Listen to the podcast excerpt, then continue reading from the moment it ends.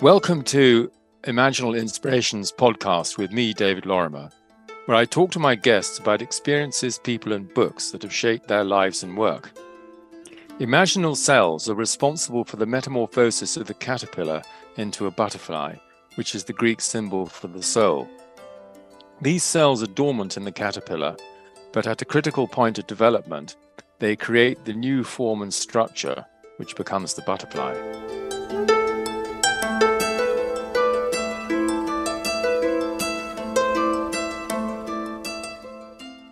My guest today is Dr. Aaron Kheriaty. He's a psychiatrist and the director of the program in bioethics and American democracy at the Ethics and Public Policy Center in Washington, D.C., and director of the Health and Human Flourishing program at the Zephyr Institute of Palo Alto, California. He taught psychiatry previously at the UCI School of Medicine, where he was the director of the medical ethics program at UCI Health and the chairman of the Ethics Committee at the California Department of State Hospitals. Dr. Kheriaty's work has appeared in the Wall Street Journal, Washington Post, New Atlantis, Arc Digital, City Journal, and First Things, and he blogs at AaronKheriaty.Substack.com, and importantly, he is the author of The New Abnormal, The Rise of the Biomedical Security State. So, Aaron, a warm welcome on the Imaginal Inspirations podcast. Thanks, David. It's great to be with you. My first question is a shaping moment involving your choice of work, which obviously was as a physician. Do you come from a family of physicians, or was this a new departure? I don't come from a family of physicians, so this was a new departure for me. Growing up, I thought about certainly becoming a physician. I had a strong interest in science, also had an interest in the humanities. And as an undergraduate, I tried to hedge. I actually studied philosophy and pre-medical sciences and was going back and forth between the two, thinking about maybe applying for graduate school in philosophy and becoming more of a pure academic, but also still having a draw toward medicine. And so I think a hinge point for me was, at that time, I was dating my now wife, but at that time, my girlfriend, Jennifer. We were having a conversation about what to do after graduation. And she sort of suggested, well, if you pursue philosophy, then you can likely only do philosophy in an academic context. But if you pursue medicine, then you can keep a feet in both worlds. You can do work in medical ethics that would keep your interest in philosophy going. And so perhaps medicine would offer you the flexibility not to have to choose between these two loves and to be able to do both. And she turned out to be exactly right on that. The way my career has shaped up, I have gotten to the point now where I spend about half my time doing work in medicine and about half my time doing work in bioethics and public policy. So that was very good advice, and I'm glad I took it. And I love medicine. It has helped me stay grounded, helped me to avoid spinning off into the ether of rarefied abstractions that are perhaps too disconnected from the everyday world and the ordinary lives of people. So for me, it's been a very good balance because I love the intellectual life and intellectual pursuits, but I think I would have been in danger of becoming even more of an absent-minded professor than I already am, if not for the grounding effect of, my face-to-face encounters with my patients and treating, everyday people that have everyday problems in the context of my work as a psychiatrist. That's so interesting. I now see the sort of philosophy component. Of course, I've got the ethics component, but the more philosophy component in your book. And you're having explained that background, and it doesn't surprise me at all. Well, I'm glad. I regard myself as a philosopher as well, even though I've only trained sort of in it rather informally. Right. And that sounded like a good piece of mentoring, as it were, advice from your now wife. But did you have other mentors who were influential as you were sort of coming into your work? I did. As an undergraduate, I had some wonderful professors, including Alfred Ferdoso, philosophy professor at Notre Dame, another professor there named David Solomon. David was the founding director of the Center for Ethics and Culture at the University of Notre Dame, he taught me the history of ethics. And I would count those and other professors I had in philosophy as being very influential in terms of my love for that discipline and my intellectual formation. And then when I got to medical school, I went to Georgetown in part because I wanted to do some bioethics work with a man named Edmund Pellegrino, who was one of the sort of founding fathers of American bioethics. He served as the chairman of the President's Council on Bioethics for a number of years after I left Georgetown. And so almost as soon as I arrived at Georgetown as a wide-eyed first-year medical student, I went and knocked on his door and introduced myself. And Professor Pellegrino graciously allowed me to sit down in his office and talk to him about my interest in bioethics. And eventually, as a fourth year, I was able to do some research and publish a paper and do a presentation with him. So that was, that was great, because that's exactly why I wanted to go to, part of the reason why I wanted to go to Georgetown. But he sat me down in that initial visit and listened patiently to me and took a real interest in me and my work. And he gave me a very simple piece of advice at that point. And he said, well, in the preclinical years, in the first 2 years of medicine, you can feel a little bit removed from the clinical experience that you start getting in the third and fourth year clerkships when you're on the wards and sort of doing more directly medical work. But he said, everything is important. Everything you're studying here, it's all relevant. It's all important. It's all, something that you really want to dive into and embrace. And that was helpful advice to get me through those first 2 years. I think very often we have a kind of instrumentalist view of education. You hear even young people asking, why do I have to study algebra? Why do I have to, study this or that discipline? When am I going to use this in the real world? And I think that's a real distortion of the purpose of education and the life of the mind. And so Dr. Pellegrino was very helpful, even in that professional school context where everything is, supposed to be seen as directly relevant to the work that you're doing in a more immediate way than perhaps, your high school calculus course might be. Even there in that professional context, I don't take that purely instrumentalist view.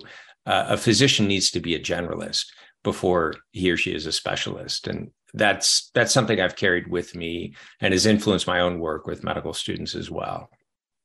And a human being before being a physician, obviously. Exactly, precisely. It's what Krishnamurti said to Fritjof Capra. He said, you're a human being first and you're a scientist second. And I thought that was a very good remark. There it is. But another interesting thing about what you just said, in my experience, is that the Scottish universities used to have compulsory year of philosophy for all art students. Unfortunately, this is no longer the case, but it was true for, a couple of centuries. Yeah. And they had a logic and metaphysics department and a moral philosophy department. So you had to do logic, metaphysics, and then you could choose options after that. So I had to do a year of philosophy. Mm. And it's really been quite pivotal in my development. If I hadn't had to do that, I wouldn't have developed the same interest as I have now in philosophy. So this brings us rather smoothly onto books that have shaped your life. I used to have a question that said a book that has shaped your life, but this is an impossible question for most of my interviewees, because there are quite a number of books that have shaped their lives. Where to begin? That's the question. I read Viktor Frankl's Man's Search for Meaning in high school, and that had a profound effect on me. In retrospect, I think perhaps that was one of the books that influenced me to take an interest in psychiatry. So Frankl was a psychiatrist, trained under Sigmund Freud in Vienna, but eventually moved away from a Freudian paradigm. And in this book, he characterized man's fundamental drive as not a sexual drive, as Freud had characterized it, or an aggressive drive, but as the will to find meaning in life, not the will to power or the will to pleasure, but the will to meaning. And without a firm grounding in an orientation that gives your life meaning, people quite literally lose the will to live. They get sick, they die, or they take their own lives. And Frankl developed his approach to psychotherapy, what he called logotherapy, not by sitting back in armchair philosophizing about, you know, meaning and purpose in life, but because of his experience in a Nazi death camp. So he was a prisoner in Auschwitz and survived that period of time. And he describes in the book that prisoners could notice when another prisoner lost the will to live, lost the meaning and purpose that was giving him a reason to get up in the morning and to continue, even in those horrible, terrifying, anguishing circumstances, continue to try to push forward and survive. Death in the Nazi concentration camp could look rather arbitrary, and very often it was.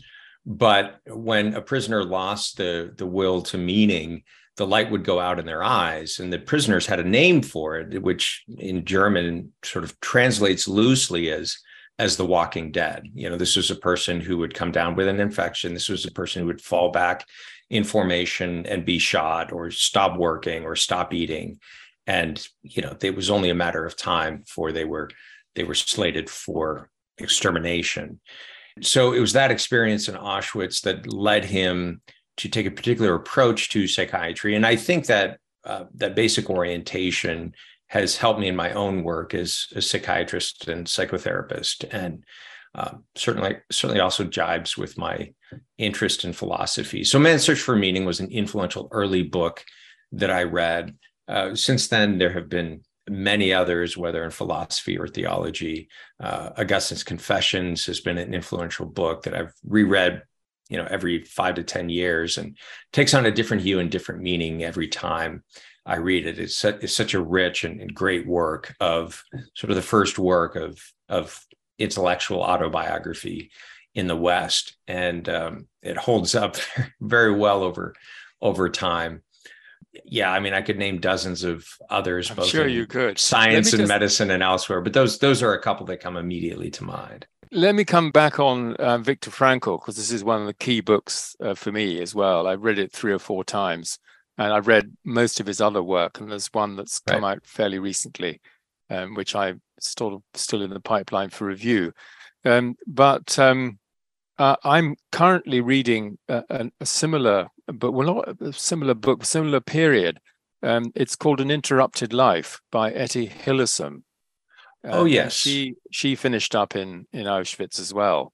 But it's her diary for the 2 years before and all her experiences. And it really shows, just like Frankl, the power of the human spirit. Right.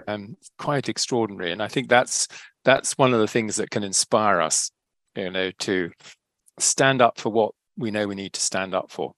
I haven't read Hillesum, but I read a lovely little book called Interior Freedom by Jacques Philippe. And in the first or second chapter of that book, he quotes extensively from her diary. And I remember reading those quotes and his kind of description of her life. It struck me that this was very much along the lines of what Frankl was talking about. So yeah, I'll need to move that book up my list of priorities. I've sort of forgotten about it. I made a mental note at the time that I needed to go take a look at it. But yeah, that's great. Yes, I think the problem is, you know, the current reading or books that are currently coming out versus classics, and one should, you know, make some time to read the classics or classic books as well. But there's a lot of time pressure involved. Yeah, absolutely. I have a book club. My wife and I are involved in a book club reading classic literature, and that's been helpful because I'm often inclined toward nonfiction, but this is a different fiction book, usually a novel or a play. We do a lot of Shakespeare plays every month, and that's a helpful reminder that kind of the books that seem urgent or timely can sometimes crowd out the books that are, you know, most important. And so that's helped to kind of maintain a steady diet of, you know, going back to Tolstoy and Dostoevsky and Dickens and, you know, all those books that all of us, you know, should be reading and rereading, and not letting whatever came out last year from the publishers crowd out the stuff that's endured over time and, you know, is remained in print for 50, 100, 200 years.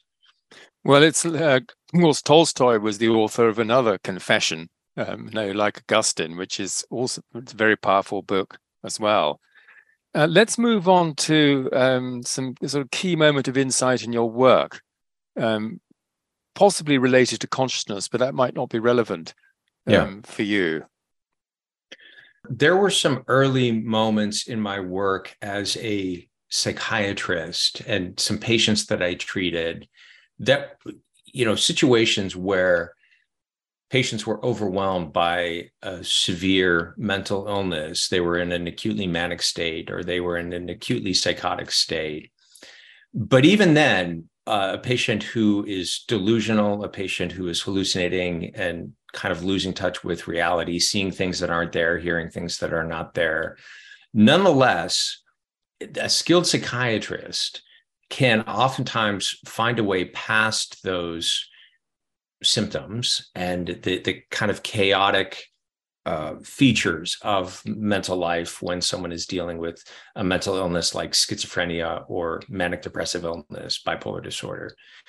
The light of reason and the basic grounding and insight of the patient can still remain intact, even in the face of those sort of assaults on rationality. And to find that place where you can engage with the real person, to find that place where you can tap into, the person maintains enough self-awareness to, you know, make a good judgment or to make a good decision, in spite of the fact that the voices are telling me to do something else. I can learn to recognize that, no, that is part of my illness, and I don't actually want to hurt myself, or I don't actually want to injure myself, or I shouldn't engage in this self-destructive behavior. And, you know, that's happened on any number of occasions. And I remember one of the first encounters that I observed with a very skilled attending physician at Georgetown in, I think it was my first week on the psychiatry rotation, where he had an acutely manic patient that was bouncing off the walls, couldn't sit still, lots of, you know, grandiose and quote unquote crazy ideas that she was expressing. But with his kind of skillful intuition and just the way in which he reached out and grasped her hand and shook it and looked her in the eye, that had this calming effect and a connecting effect, and allowed her to trust him, was really extraordinary. It was subtle. It was difficult to describe. It would probably be difficult to teach, but it was a real moment for me to recognize the importance of, you know, the human being's freedom and rationality. I think these two key features of consciousness, that, you know, our decisions, our ability to discern things, can certainly be influenced by cultural, social, behavioral factors, habits. Our consciousness can be impaired by illness and disorders of the brain. And yet, and I think this was Frankl's insight, something of the person still remains there in spite of all of that. And if you can find that fulcrum, if you can find that place and engage that, you can help the person to find their way out of the impasse that's created by something like mental illness. And that's very powerful. That's so interesting, because I think your senior physician there was using really an intuitive sense. That's right. You know, and just and his own experience and judgment, which meant he was able to do the right thing, to sort of penetrate through the veil, as it were. And that's exactly right.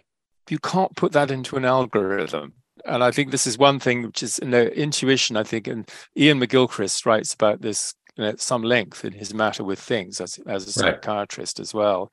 These moments where experience and the present meet are opportunities for an intuitive connection and judgment, that without that experience and using that or engaging that faculty, you couldn't do it.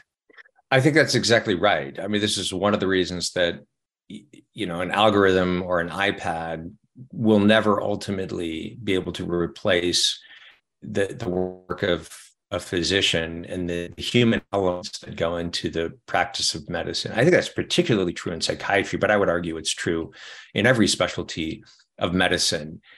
After treating thousands of patients with schizophrenia, I could walk into an emergency room and even before talking to a patient, just recognize what the patient is suffering from. How do I do that? How do I explain that to the resident? How do you know that this is what you're dealing with almost immediately? And then you ask the questions to get confirmatory evidence for what your intuition already tells you.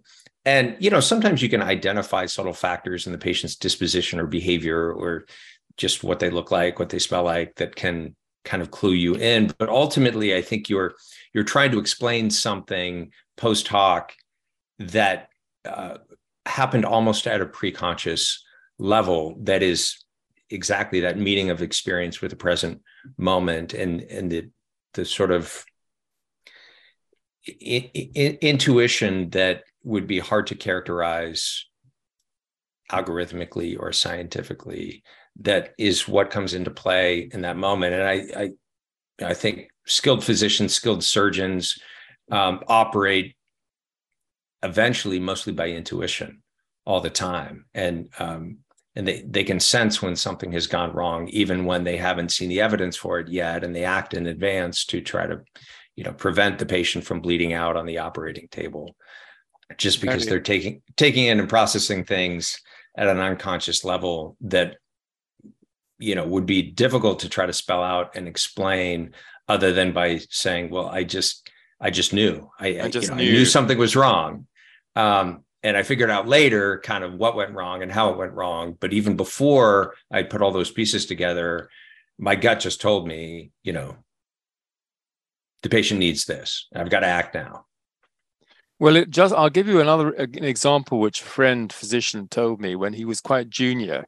And he was looking at somebody's eye, and a voice in his head said, "There's a small tumor behind the eye." And so he then did the necessary tests and then found that this was actually correct, but there was no way of diagnosing this, by reason alone, as it were. And then his senior consultant was amazed, and said, "How did you know that?" So, it's a good illustration of what we're talking about here, that there's a sense of knowing that we need to use. In fact, we use it all the time, whether we acknowledge it or not. That's right. The skilled and experienced cook or gardener or, you could name any trade or task where people are using, I think Michael Polanyi called it tacit knowledge. Indeed. And again, if you ask them, why did you do that? Or how did you do that? They can go back and sort of rationalize later and try to explain how they knew what they knew. But very often those are just kind of rationalizations for what was already operating at a very intuitive, unconscious level. And that kind of knowing is powerful. That's one of the reasons that the human mind is not like a really complicated computer, which seems to be the metaphor that's taken hold these days with the advent of so-called artificial intelligence. Yes, exactly. And then my next question, I normally ask about how your understanding of consciousness influences the way you live your life. But in your case, I'd like to bring in ethics, because you had obviously, I know that you had a pivotal experience and decision that you had to make.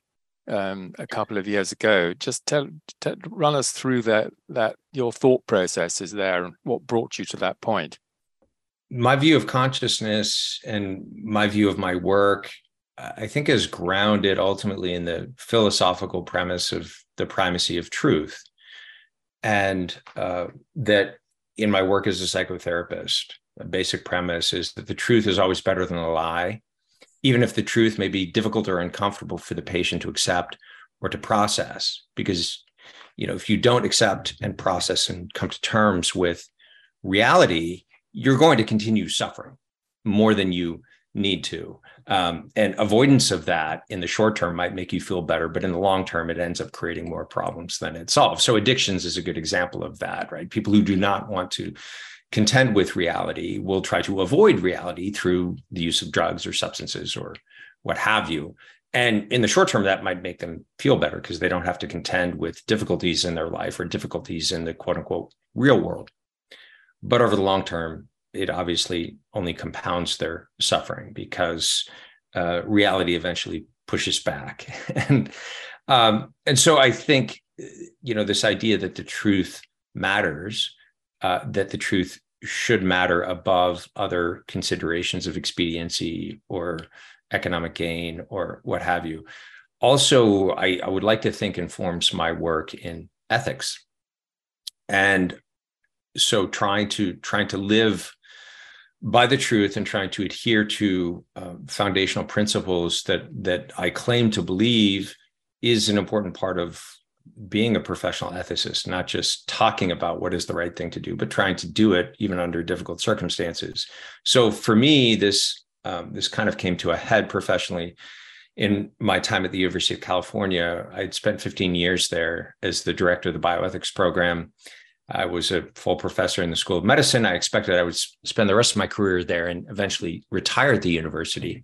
But then when the university finalized their vaccine mandate, I saw people being harmed, and I saw basic principle of medical ethics being steamrolled or set aside, the principle of informed consent, which goes all the way back to the Nuremberg Code, which is a bulwark of 20th century medical ethics. And I thought 21st century medical ethics as well. And yet, during the pandemic, we seem to kind of forget about the doctrine of informed consent, that adults of sound mind should have the ability to decide to accept or decline medical interventions and should be able to make that decision for their children who are too young to consent. That's precisely what was set aside with policies like forced vaccination on pain of losing your job. So I was projecting ahead to the required ethics course that I teach every January and February to the students, the medical students. And in lecture number 2, I talk about the principle of informed consent. And later on in the course, I talk about, you know, the importance of moral courage, that you're a medical student, you're at the bottom of the hospital hierarchy, but you do have a responsibility for the health and safety of patients. And so if you see something happening that might compromise the well-being of patients, you need to stick your neck out. You need to say something, even if you fear retaliation. You know, the attending surgeon walks into the operating room and you see his hands are shaking and his breath smells of alcohol and he's sort of stumbling and slurring his speech and he's about to cut open the patient. You know, you need to intervene. And, you know, imagine that patient is your sister or your mother or your brother or your son or daughter. And, you know, what do you need to do in these circumstances? So I saw policy being rolled out at my own institution where I am supposedly the go-to person for medical ethics. I saw it violating a basic principle that I taught to medical students. And I thought, well, I could try to put my head down and navigate this quietly and you know, take care of myself, or I can try to challenge the policy publicly. And I chose the latter path because I think I wouldn't have woken up with a clear conscience and been able to actually teach those principles to students if I hadn't actually tried to not just talk about them and live them. That ended up costing me my job. So I challenged the university's vaccine mandate in federal court, and the university fired me shortly after I fired the lawsuit. You know, this could be seen as a bad outcome of, you know, that decision. But I like to think that, you know, there's many ways to teach. And in this case, perhaps, even if I'm no longer teaching the students, you know, through my words, I've taught something to the students through my actions. Through your example. Right. Exactly. And of course, that required the very moral courage that you're talking about. And I find it very interesting that you projected yourself forwards, you know, that you would be speaking to your students about these principles. And a clever one might have said, well, what about the mandate? So no, I think it's admirable, Aaron, and thanks. You know, other people have done this, but a lot of people haven't. A lot of people didn't have the moral courage, and that's part of the issue that we're up against more generally. And I always regard moral courage as really the supreme virtue. I don't disagree, and I don't want to hold myself up as a paragon of virtue. I didn't know what would happen when I did this. I had a pretty good sense that this would be the outcome. I was willing to take that risk. But for me, it was sort of a situation in which I almost felt that I couldn't do otherwise. That like to do otherwise Luther. Would Ich kann yeah, nicht, I, kann here, nicht I here I stand. Yeah, here I, yeah. I stand. Ich kann nicht anders. Yeah. No, I think. Yeah. No. Well, I think that's it's a brilliant instantiation of the practical side of a philosophical conviction. You know, so it's putting into practice something which you had arrived at rationally. And Julie Paness was in a similar situation, and she taught ethics courses. And came to the same conclusion as you. Anyway, Aaron, we're coming to the end of our conversation. So I'd just like to ask you, do you have any proverb or that you live by or favorite quotes that you'd like to share? Yeah, there are many, but just maybe keeping in line with what we just spoke about and the primacy of truth, that the truth has a liberating power. And unfortunately, it's become a bit of a cliche, but Christ's words in the Gospel of John that the truth will make you free, I think are words that I try to live by. Again, going back to my work in psychotherapy, even though the truth may be difficult or painful to accept, ultimately it's going to have a liberating power, that health and human flourishing have to be grounded in living in line with what is the case, living in line with reality. You can't cheat reality. You can't cheat the laws of nature. A friend of mine at Stanford likes to say that human nature always bats in the bottom of the ninth inning, which is a very American metaphor because it's a baseball metaphor. But sort of at the end of the day, reality is going to push back. That's why the primacy of truth is so important, I think, in philosophy and ethics, in actually the practice of medicine, and in trying to live a flourishing human life. And so these words of Jesus, that the truth will make you free, have a profound, I think, multi-layered meaning that can be explored, certainly theologically in the Christian context in which it was spoken, but also philosophically in the context of understanding human beings to have a shared rationality and the ability to conform our minds to reality, to what is the case, and that human consciousness exists for the sake of trying to pursue the truth. And if we try to live in that way, generally, we're going to be happier. We're certainly going to be healthier. And attempts to deny that there is such a thing as truth, attempts to create each and every one to create our own truth, a kind of radical relativism, generally doesn't lead to health and human flourishing. And I think can't be the basis for a sound, functional society. Yeah. Yeah, I very much agree with that. And you're in fact younger than a lot of my guests, but I always ask this last question, if there's any advice you'd give to your younger self. Oh, boy. Advice I would give to my younger self: be humble, be open to being wrong, recognize that you don't know everything. I mean, this sort of bravado and arrogance of youth, I think, is something that people learn with experience is folly. Young people are daring, and that's a good thing. Young people are perhaps overconfident, and that creates a sort of youthful energy, but it can also lead to missteps and mistakes and overestimation of one's own abilities. So moral courage also has to be always combined with humility and the ability to admit that I may have been mistaken, or I may have been wrong. I might have been wrong about the ethics of the vaccine mandate policy, on which I sort of sacrificed my professional career. I acted in good faith. I acted according to what I believed to be the case. And I still hold by those convictions, but I need to also maintain the possibility that maybe the policy I was challenging was a good policy and was the right policy and was morally justified. So I think humility comes with age and experience. Age and experience. I'll just close with the well-known quotation from T.S. Eliot's Four Quartets, where he says, "The only wisdom we can hope to acquire is the wisdom of humility." Wisdom of humility. Humility is endless. So on that note, Aaron, thank you so much for joining me as my guest on Imaginal Inspirations, and for your inspiration and example. Thank you. Thanks, David. I enjoy the conversation.